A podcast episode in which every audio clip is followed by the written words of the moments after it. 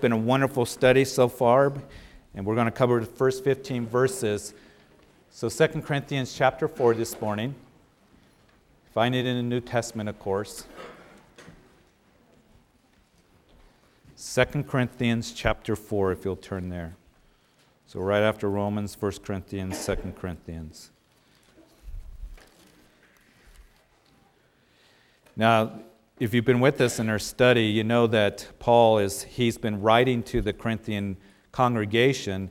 He's been writing about how he has um, and is a minister of the New Testament, not of the letter, because the letter kills. And it's the Spirit that gives life. And he has been telling us of the glory of the New Testament, which allows us to behold the glory of God with an open face, changing us into the image of uh, Jesus from glory to great, greater glory day by day as we just yield to the Holy Spirit, the Holy Spirit working in our lives that will cause us to glow perpetually. You see, unlike Moses, as Paul was writing about last week, Moses, who represents the law, his countenance would diminish. And so Paul tells us something that we would not have known if he hadn't written about it in chapter 3, inspired by the Spirit of God, that Moses put a veil over his face. We know that Moses in Exodus chapter 34 went up on the mountain of God and he would be in the presence of the glory of God, and then he would come down and he would be shining his countenance. And so they said, Moses, put a veil over your face. But Moses put that veil over his face also because his glory, that glory that of his countenance would diminish. So the children of Israel couldn't see that, that the glow of his countenance was diminishing, passing away. So that's what Paul was discussing, talking about the glory of the new covenant, which we talked about. As we just yield to the Spirit of God, then we have the countenance of God that will be in us day after day after day because it's a work of the Spirit. So he's going to continue talking about that as we move into chapter 4. He says, Therefore, in, in light of everything that I've discussed to you, since we have this ministry, that is the ministry uh, of bringing the new covenant to you. As we have received mercy, we do not lose heart. So we have the ministry of the Spirit, not of legalism. We know that uh, we have received His mercy and we don't lose heart. And that is Paul, as he preached the gospel, he preached it with great humility. He knew that the calling of God in his life to do that to, to minister the new covenant, to minister the gospel, was not due to his own works.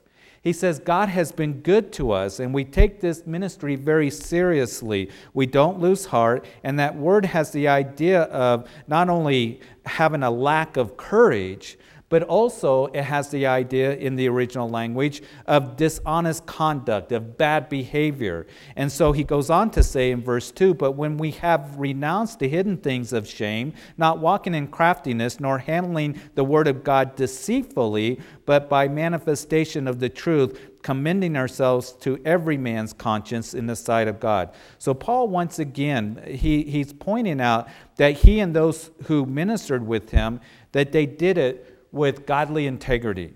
They did it with sincerity. They did it with real honesty of heart. We're not doing ministries as a means for our own personal gain.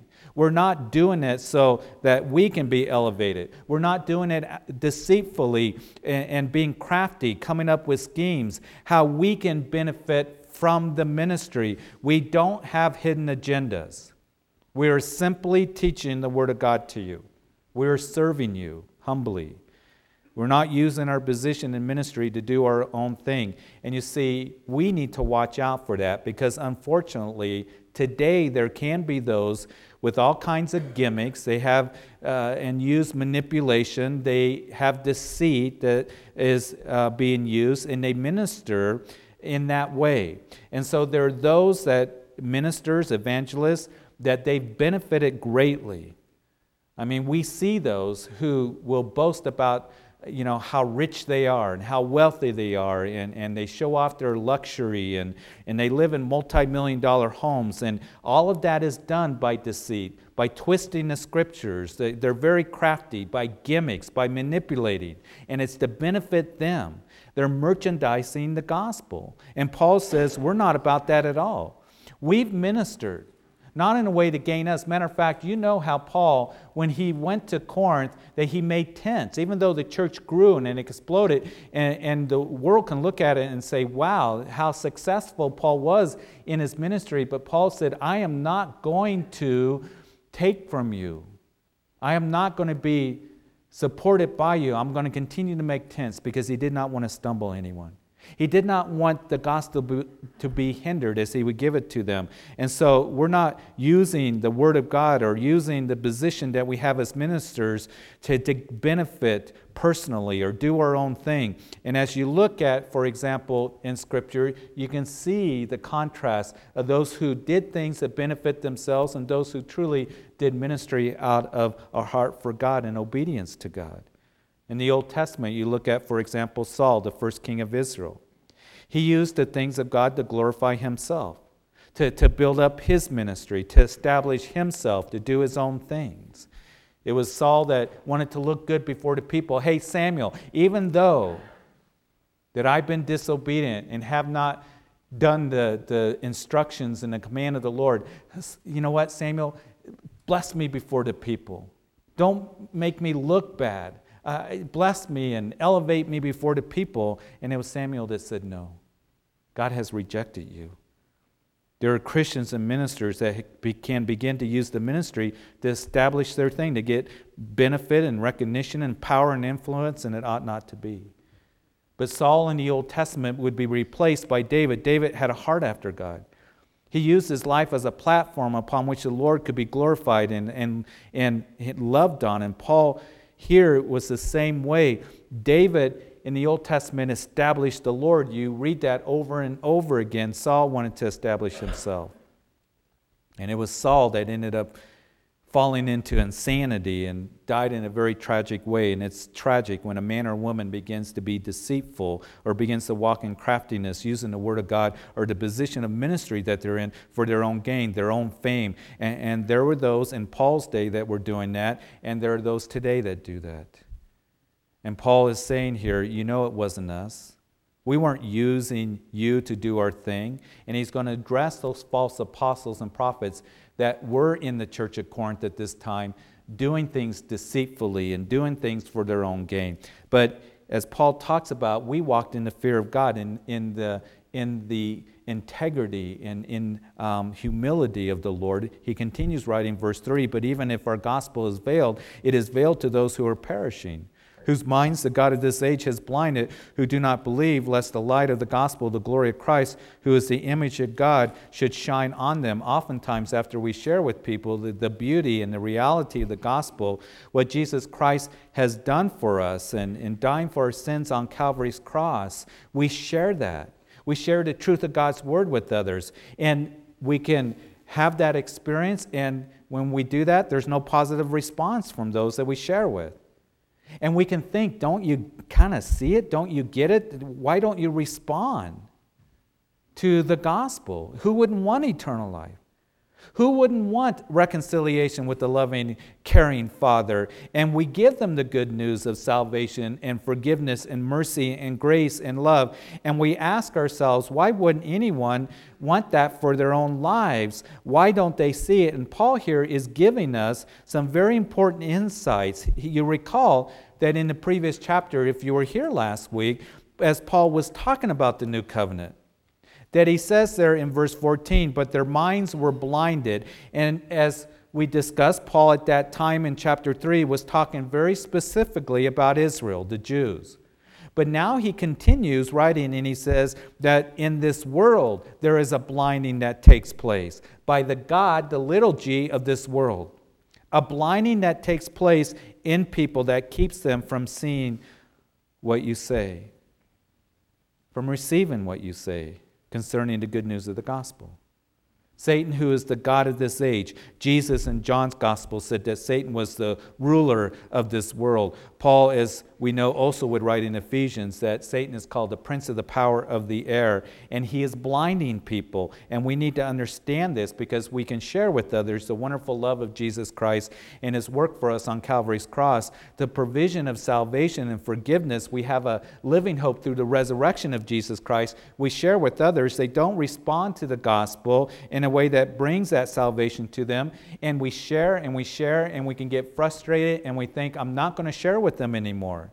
I'm not going to keep sharing with them. It's not working. People don't see it, so I'm going to keep quiet. But we need to realize something that's very, very important, and that is Satan, the God of this world. He will bring a blinding to the minds of those who believe not. There is uh, the, the mind of the unbeliever which just has been blinded, their spiritual eyes, just as they said back in verse 14 of chapter 3. Their minds were blinded. Satan will do everything he can to pollute and prejudice your mind and spiritual eyes blinding them to the character and nature and truth of God. That's why he's called the father of lies. And you know the story back in Genesis chapter 3 that when Satan came in the form of a serpent, that, that he said to her, If you eat of the forbidden fruit, Eve, your eyes are going to be open. And of course, Satan being a liar, saying that your eyes will be opened, really meant that you're going to be blinded. And so Eve bit into that lie, didn't she? And since that time, the God of this age, Satan, has been blinding the minds. He blinds people to keep them from getting the truth, not seeing it. God's love, His grace. And have you ever noticed that when you talk uh, to a non believer, you talk to people in generally, you, when you talk to them about God's provision and love and grace, and, and you share the gospel or the truth of God's word, they can just kind of stare at you you can tell they're not receiving or they kind of turn away, they're not interested. There's all of a sudden this, this wall that can go up. I did a funeral this week, and, and uh, every seat was full here in the sanctuary of people and others. And I always share the gospel when I do a memorial service, when I do a funeral. And, and you can tell sometimes people are just, there's just this glaze, this staring off, and they don't get it in the reaction when you talk to them. And that happens. I think that a lot of us, that we've experienced that kind of thing when we've talked to others. You see, you can talk to them about, you know, Peyton Manning coming to Denver. You can talk to them about March Madness. You can talk about the weather. You can talk about fishing, the, the elections this year. You can talk just about on any subject and, and, they'll engage with you, but when it comes to talking about Jesus Christ, it's like all of a sudden the lights go out. They don't want to hear it, they don't want to receive it, they're not interested. And I think that most of us have experienced that kind of thing in our sharing, in our witnessing uh, with others about the cross of Calvary, the love of God. There's a blindness that has taken place. And so, what do we do about that? Do we give up? Do we say, I'm not going to share with them any longer? No. But it is important what we do is we pray. And we need to pray for those that we're sharing with, whether it's that person at work or neighbors or other family members, whoever is linked to you in your life. You pray that the Lord will open up their eyes, uh, the eyes of their hearts, their spiritual eyes. It was Jesus that was saying to Peter up there at Caesarea Philippi. After Peter made that confession, you recall, that Jesus or Peter said to Jesus, "You're the Christ. You're the Son of the living God." And Jesus responded by saying, "Blessed are you, Simon Bar-Jonah, for flesh and blood has not revealed this to you, but my Father which is in heaven." And Jesus went on to say that upon that confession, I'm going to build my church, and whatsoever things you bind on earth will be bound in heaven, and whatever you loose on earth will be loose in heaven. So, the way to pray for your loved ones that are not saved or your friends is to pray that God will bind that work of Satan that has blinded their minds and that are holding them captive. Do you know that Satan is holding them captive? Because Paul, writing to Timothy in 2 Timothy chapter 2, said that a servant of the Lord must not quarrel, but be gentle to all, able to teach, patient in humility, correcting those who are in opposition, if God perhaps will grant them repentance, so that they may know the truth and that they may come to their senses and escape the snare of the devil, having been taken captive by him to do his will. So Satan is holding people, your loved ones, captive, those who don't know the Lord. He's poisoning their minds against God. So we are to pray to the Lord to bind that work of Satan, blinding their minds, holding them in captivity. God, bind that work as Satan has done in their lives and that work that is keeping them from seeing you clearly, from receiving the gospel, understanding the gospel that they would be able to consider the gospel without that blindness taking place from Satan. So, prayer is really, really important when it, we talk about witnessing to unbelievers and when you're sharing with others. Pray that that veil would be lifted from their eyes and hearts, a veil that has been put there by the God of this age, Satan. Make that the direction of your prayers. Very important. So, God um, will as you pray, God, bind the power of Satan. God, remove the, the blinders that Satan has put over their minds, over their spiritual eyes, that they will be able to see very rationally and very clearly the offer that God has made to us that comes through Jesus Christ. And then loose that work of the Holy Spirit in their lives. The conviction of the Holy Spirit upon their hearts and the drawing of the Holy Spirit of their hearts to Jesus Christ. Now, even when the blindness has been lifted, we need to make sure that we're praying that, Lord, that the Holy Spirit may get a hold of their hearts. Because once the blindness has been lifted, it's no guarantee that person will accept what they now see the provision of salvation. Satan's going to work hard to, to blind them once again and keep blinding them. But John's gospel also tells us that men love the darkness and reject the light. Jesus said in John chapter 3, verse 19, and this is the condemnation that the light has come into the world, and men love the darkness rather than the light. So once they see, there has to be a desire, has to be a response to be saved, that asking Jesus to come into their hearts as the Holy Spirit is drawing them. And Jesus said, Whoever comes to me, I will no means cast out. So our prayers are to set them free so that they can see, and once they see, that they'll humble their hearts and receive Jesus into their lives. In verse 5, for we do not preach ourselves, but Christ Jesus the Lord, and ourselves your bondservants for Jesus' sake. And so Paul, he, he didn't get behind the pulpit, he didn't stand before the people, uh, an audience, to preach himself. And I like this because this is very important. Paul wasn't the focus. He wasn't trying to build something around himself. He wasn't you know, advertising that he was the great apostle Paul.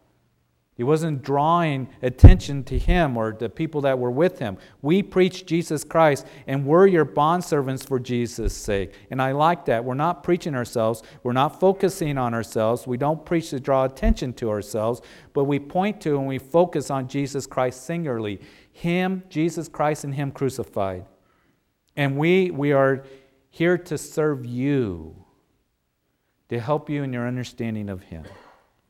And that really is what ministry is all about. That's what we're to do in ministry.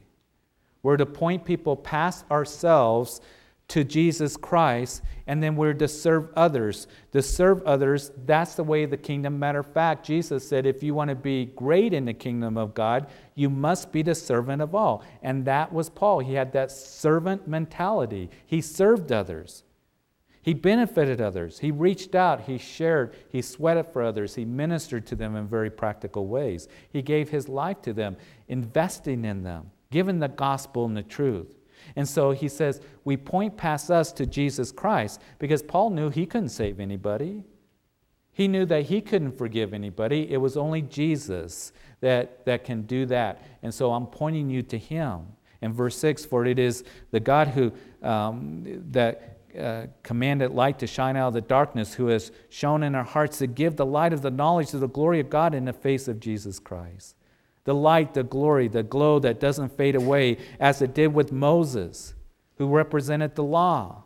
But you can shine brightly and enjoy just the, the, the countenance of the Lord that comes shining forth from you continually, day after day, as you're just living for Him and surrendered to Him. He shines in our hearts because He's in our heart.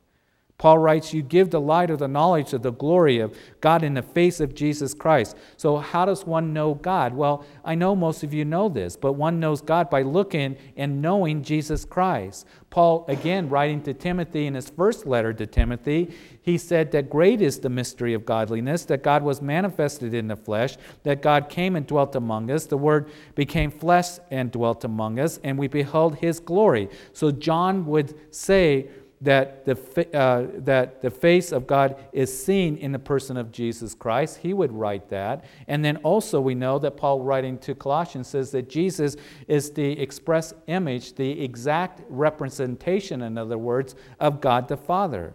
So, how do I know what God is like? How do I know that He's not angry and mad and, and mean? I know the reality of God the Father by knowing Jesus and looking at Jesus, who is the glory and the reality of God the Father. I see Jesus as the one who represents and one who's the perfect representation of the Father. So in Luke's gospel, the woman came and fell at the feet of Jesus and washed his feet with her tears and dried them with her hair. And as she looked up, she looked up into the eyes of God Himself. And He said, Your sins are forgiven, and your faith has saved you. And the one who's forgiven much loves much. You go in peace. It was Jesus, as we read in the gospel accounts, that touched and healed and ministered and showed compassion. He loved the people, and the people would hear him. And I see, as I look at Jesus, I, I, I know the heart of God. I, I know the character of God, the nature of God. And it was that last night that Jesus would be with his disciples. That it was Philip that said, that show us the Father, that it might suffice us. And Jesus said, Oh, Philip, you've been with me all this time. Don't you understand that if you've seen me, you've seen the Father? I and the Father are one. So the face of God is revealed through the person of Jesus Christ in verse 7. But we have this treasure in earthen vessels that the excellence of the power might be of God and not of us. We are hard pressed on every side, yet not crushed. We are perplexed, but not in despair persecuted but not forsaken, struck down but not destroyed, always caring about the body, the dying of the Lord Jesus, that the life of Jesus also may be manifested in our body. In verse 11, for we who live are always delivered to death for Jesus' sake, that the life of Jesus also may be manifested in our mortal flesh. So then death is working in us, but life in you. The light has shined in our hearts and of course, Jesus would say that I am the light of the world. And then Paul writes that we have this treasure, verse 7, as I draw attention to that verse once again. We have this treasure in earthen vessels. And you read that and you think, what's the treasure and what's the earthen vessel? Well, we are the earthen vessels, we're clay pots. We're likened to clay pots. We have a treasure in us, and that is the Lord by His Holy Spirit. He puts the life and the light of the sun in us, these, these earthen vessels, clay pots, Christ dwelling in us, because we're earthy, aren't we? We're clayey, we're dusty. And the Lord, this is amazing, chooses to put the glory, the light in us. And I really am amazed as I think about that. You mean the beauty and the light of His Son placed in us in earthen vessels, in me, clay pots like me. And I marvel at that, that God would dwell in me because I know that I am pretty earthy. I'm pretty dusty. I'll speak for myself. But then God, you know, or Paul begins then to explain why he does this. Why we have this treasure in earthen vessels, and so that the excellence of the power may be of God and not of us. And I have that underlined. The focus is not the container. And that's what Paul's been writing about. He says, We're not the focus, we point you to Jesus Christ. So we have this, this treasure in earthen vessel. The, the focus is not the container. Nobody's going to say, Hey, look at the clay pot. Clay pots were very common back in the ancient world. I mean, they weren't very durable, they were useless. If it was broken, they were cheap, they were little value. And God chose to put His light and glory in everyday dishes, just like in our own homes. We have everyday dishes that we use. We don't marvel at the everyday dishes that we use, do we? And he puts this treasure in earthen vessels, clay pots. Everyday, ordinary people. And the focus is not on the container, but the excellency goes to the treasure, to God. And, and the Lord says, I'm going to take my treasure, place it in these earthen pots, so that the treasure may stand out all the more. It's the treasure that people are going to look on. It's the treasure that people are going to marvel at. And they're going to be drawn to that, not to the clay pot. So, as Paul has been saying, we don't preach ourselves. We don't draw attention to ourselves. We're earthen vessels, but we do have this treasure in us that is to be the focus. And then in the rest of the chapter, Paul will show us how God breaks his clay pot so that the excellence of the power may be of God and not of us. So, as we just kind of look at the, the, the train of thought here that Paul is he writing to us, inspired by the Spirit of God. Again, we reflect the glory of the Lord as we behold Him with an open face. We're being transformed into the, the same image from glory to greater glory, day by day, as we're given to Him, as we give our hearts to the light of the knowledge of the glory of God in the face of Jesus Christ. And the light and the glory of Jesus is a treasure in us earthen vessels, clay pots. We all have shortcomings, we have frailties, and all the more the focus goes to the treasure Jesus, not on us trying to be religious or, or working hard, trying to polish the clay pot. We don't do that. We let the light shine, don't we? The light that's imparted to us, reflecting from us. It's released through us by the working of the Holy Spirit. So people around us that are stumbling around in the darkness might see His excellence. How? Well, verses 8 and 10, again, as we draw attention to those verses, that Paul says here that we're going through tough times. We're being pressed on every side, not yet crushed, perplexed, but not in despair. It's been hard, but in our dying, His light is seen. In our being persecuted and being perplexed, something is happening. The treasure is being seen, the light is being seen through the broken vessel. I can't help but think this truth that's being explained here in 2 Corinthians chapter 4, the illustration that's given to us in Judges chapter 6 and 7. And a lot of you, you know the story. But there was a man named Gideon, and God raised up this man to deliver the people of Israel from those who were oppressing them, the Midianites, along with their allies, the Amalekites. And there were 135,000 Midianites that had come, and they were oppressing the people of Israel. They had plundered their cities, so where the people of Israel were living up in the hills. They're stealing their crops, their wheat, and it went on year after year. And God finally spoke to Gideon and said, Gideon, I'm going to use you, mighty man of valor. I'm going to rescue you, or use you to rescue the people from this bondage. And Gideon was reluctant initially, but as you read the story, God was dealing with him and, and calling him and confirming the calling in his life. And so, Gideon, you blow the trumpet, bring the troops. And so that's what Gideon did. And he gathered the men of Israel to, to go against the Midianites. And 32,000 men of Israel responded to the call of Gideon to face the overwhelming 135,000 Midianites and their fast camels. And God says to Gideon, You have too many men. Too many men? Yeah, you got too many. Because when victory comes to you, I don't want you to get the glory. I don't want the pot, the vessel, to get the credit, the glory, too many. So we need to cut it down a bit. So go and tell if anyone is afraid to go to battle, go ahead and just tell them they can pack it up and go home. It's okay. So Gideon says, okay. So he goes and he says, if anyone is fearful, it's okay. You can go home. And all of a sudden, 22,000 picked up their stuff, put their tails between their legs, and they bolted. They left. So that left 10,000 against 135,000 Midianites. Not very good odds. And the Lord said to Gideon, Too many. Too many? Yeah, see, when victory comes, your guys are going to take the glory. So have these 10,000 go down to the creek and get a drink of water.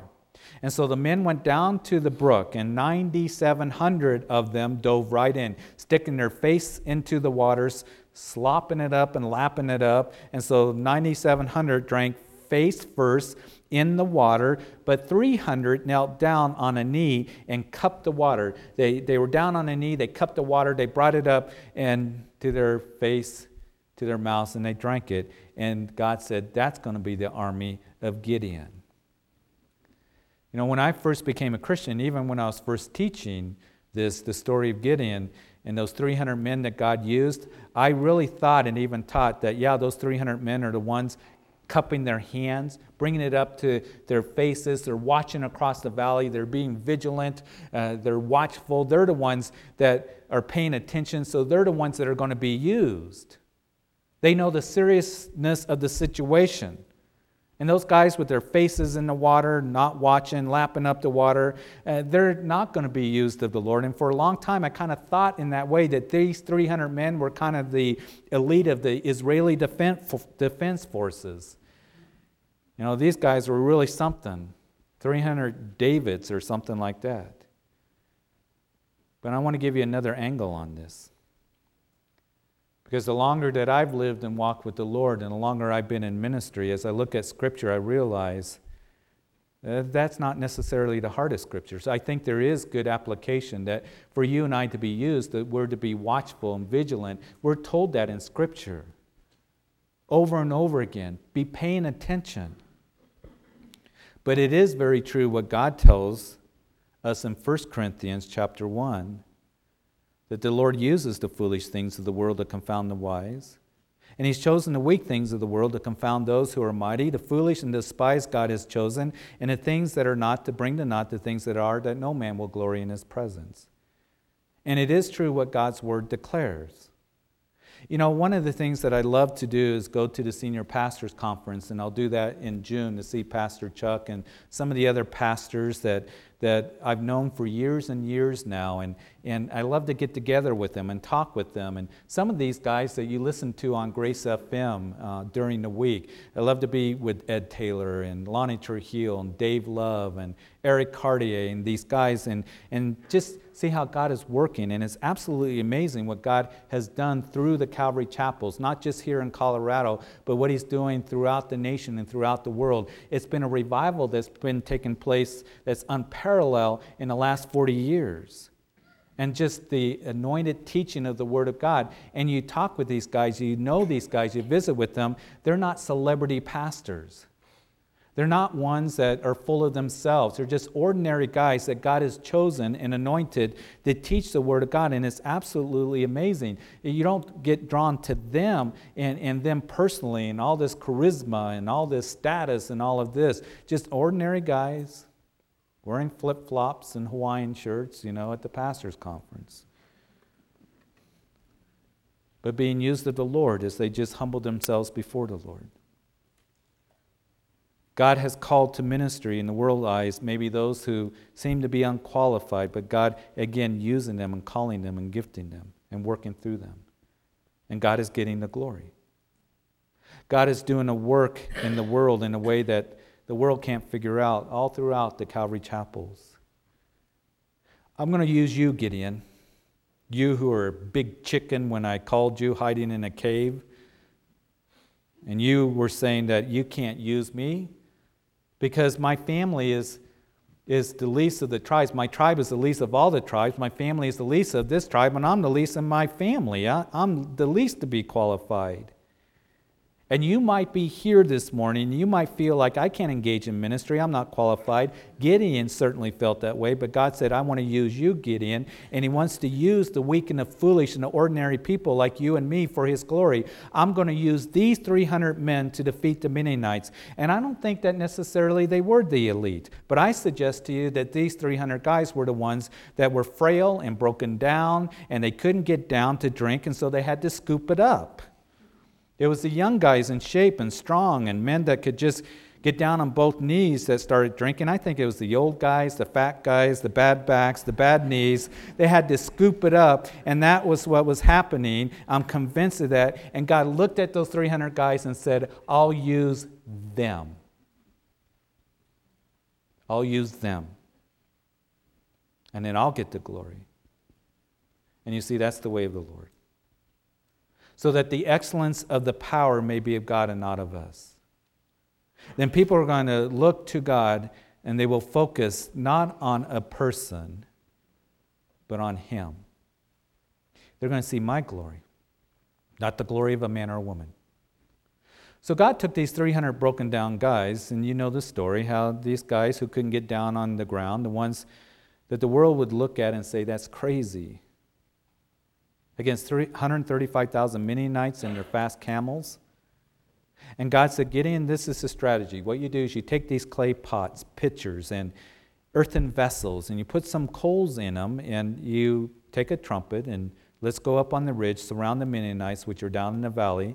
And at this signal, I want you guys to blow the trumpets and break the clay pots. And the air rushing into those open pots, those broken pots, are going to ignite the hot coals, and light's going to come from those torches. And so blow the trumpet and cry out, The sword of the Lord and of Gideon. And so these 300 guys, they huffed and they puffed their way up the ridges. They blew the trumpets, they broke the clay pots, and light came forth. And the Midianites were confused. They were terrified. They began to flee. They began to turn the sword on each other. Uh, there was a great slaughter of the Midianites, destroyed, wiped out. So, incredible illustration of what the truth is being told to us here in this chapter. They had pots, earthen vessels. And Paul says to the Corinthians, Don't you know that we have this treasure, this light in earthen vessels, the light of the world, Jesus Christ? This treasure in earthen vessels, it was God that commanded the light to shine forth out of the darkness, to give light of the knowledge of the glory of God in the face of Jesus Christ. And don't you know that we have this treasure in earthen vessels? That is, God is the light, and He is shone in our hearts, in us who are earthen vessels. And the Lord says, and the light came out of the earthen vessels. How? How did the light come out of the earthen vessels? How did the light come out of those earthen vessels in Gideon's day? When the clay vessels were broken. When they were broken. The light poured out, and the enemy was confused, and there was victory. And Paul says, We are hard pressed and persecuted and struck down and perplexed, that the life of Jesus also may be manifested in our bodies. And it's when we earthen vessels are broken, it's when we are hard pressed and perplexed and persecuted, struck down, it's when the light of Jesus may be manifested through us.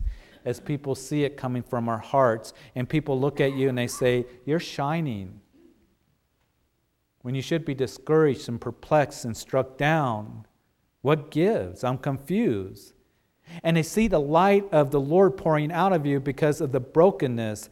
And that's how the Lord will use people in a very, very incredible way to touch others in a deep and meaningful way. And we've been talking about how the Lord will allow us to go through the tough times and the difficulties and the dry days, and we say, I'm going to worship God anyway. When we say, I'm going to tell of His goodness and proclaim His truth, I'm going to trust in Him, and they see that peace that is in your heart, and a peace that passes understanding, and a resting in His love, and a trusting in His word. I'm going to walk with Him and lean on Him. When we do that, then others see that light that is flooding out of the brokenness of your life. And they say you're real. And the enemy is broken back, and victory takes place. And we say it's the Lord. He's the one that is real in my heart. And it's God's light and His goodness and His grace that is radiating from me because He is with me, He is in me. There is a glow of the Lord that's going to come from you and it will come when there's brokenness. Jesus said, Let your light so shine before men that they may see your good works and glorify your Father which is in heaven. Not shine in a way that people are impressed with you and your appearance and anything else, whatever it might be. But we glory in humility. And the Lord, you shine. And when you get broken, and all of us will, if you haven't already, because all of us will experience those hardships. And when things are falling apart and you give that heart to Him, and then you're going to have the opportunity to shine with the glory and love of Jesus Christ. And people will glorify not me, not you, but the Lord. And the enemy is going to be beaten back, and there's going to be victory. And your light shines before men. They see your good works and they glorify God.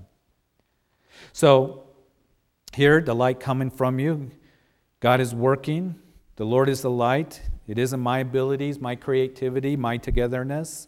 Now, don't get me wrong. I'm not saying that we don't be a workman that rightly dividing the Word of God, being diligent, desiring to, to, to just be ones that, Lord, I want to do better in the things of the Lord. Don't get me wrong continuing in education, continuing in, in things that will help us in developing our, you know, uh, ministry and what it might be, but you're saying, Lord, I want you to get the glory. And Lord, I want to shine even as I'm being broken, as you're working in my life. Just let me shine with the love of Jesus Christ.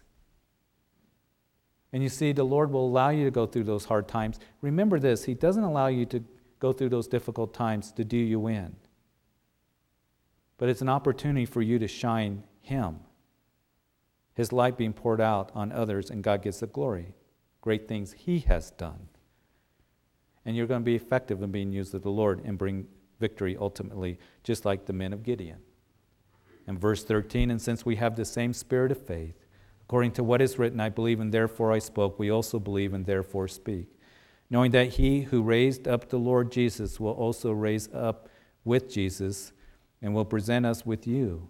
In verse 15, for all things are for your sakes, that grace, having spread through uh, many, may cause thanksgiving to abound to the glory of God. So Paul could speak because he believed that God had a glorious purpose for their affliction, and it was for the glory of God.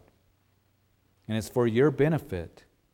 And we're thankful for that, and that God will raise us up from the dead. We believe that truly, and we speak it now. And so, Father, we thank you. We thank you for your love. We thank you